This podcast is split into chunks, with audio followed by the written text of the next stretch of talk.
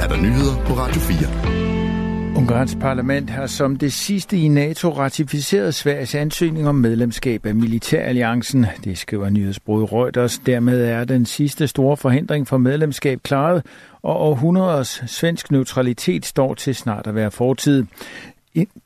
Inden dagens afstemning var Sveriges statsminister Ulf Kristersson fredag i Ungarn. Her underskrev han en aftale om køb af fire svenske Gripen-kampfly.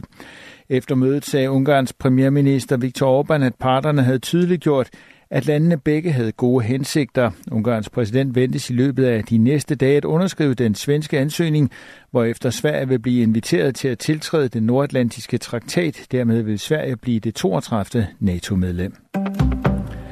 En række kommunale hjemmesider har været udsat for overbelastningsangreb de seneste dage, det skriver flere regionale TV2-medier. I går galt det Tisted og Odense Kommune, mens det i dag er gået ud over Horsens, Helsingør og Vejle.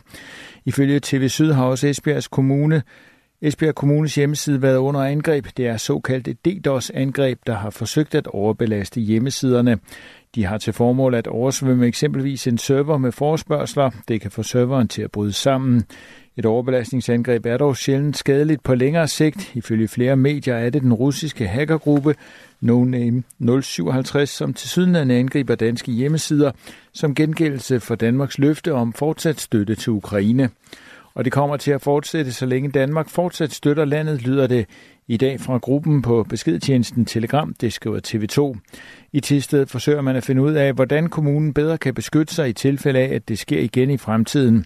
Denne gang var det jo bare sådan et overbelastningsangreb, men man kan selvfølgelig ikke lade være med at tænke, hvad bliver det næste, siger borgmester Niels Jørgen Pedersen til TV MidtVest.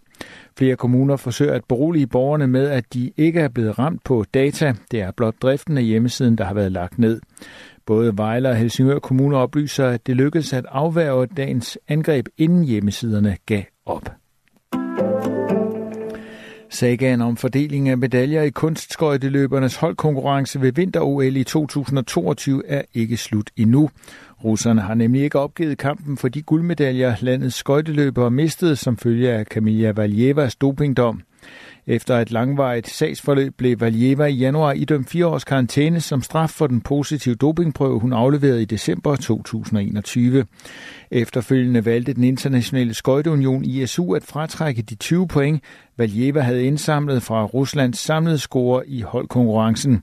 I stedet for 74 point måtte russerne nøjes med 54, hvilket kun rakte til bronze, mens USA og Japan fik guld og sølv. Nu meddeler sportens internationale voldgiftsret CAS, at den har modtaget tre forskellige russiske appeller over den afgørelse. De kommer fra Ruslands Olympiske Komité, Ruslands Skøjteforbund og en samlet klage fra de seks skøjteløbere på det russiske OL-hold. De opfordrer CAS til at give Rusland guldmedaljerne tilbage. Også Kanada, der sluttede på fjerdepladsen i holdkonkurrencen, vil have omstødt afgørelsen dog i en anden retning.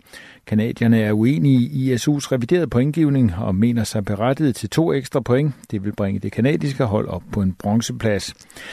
CAS oplyser, at alle fire appelsager kun netop er begyndt. I betragtning af den tidlige fase kan det ikke oplyses, hvornår en eventuel høring vil finde sted, lyder det.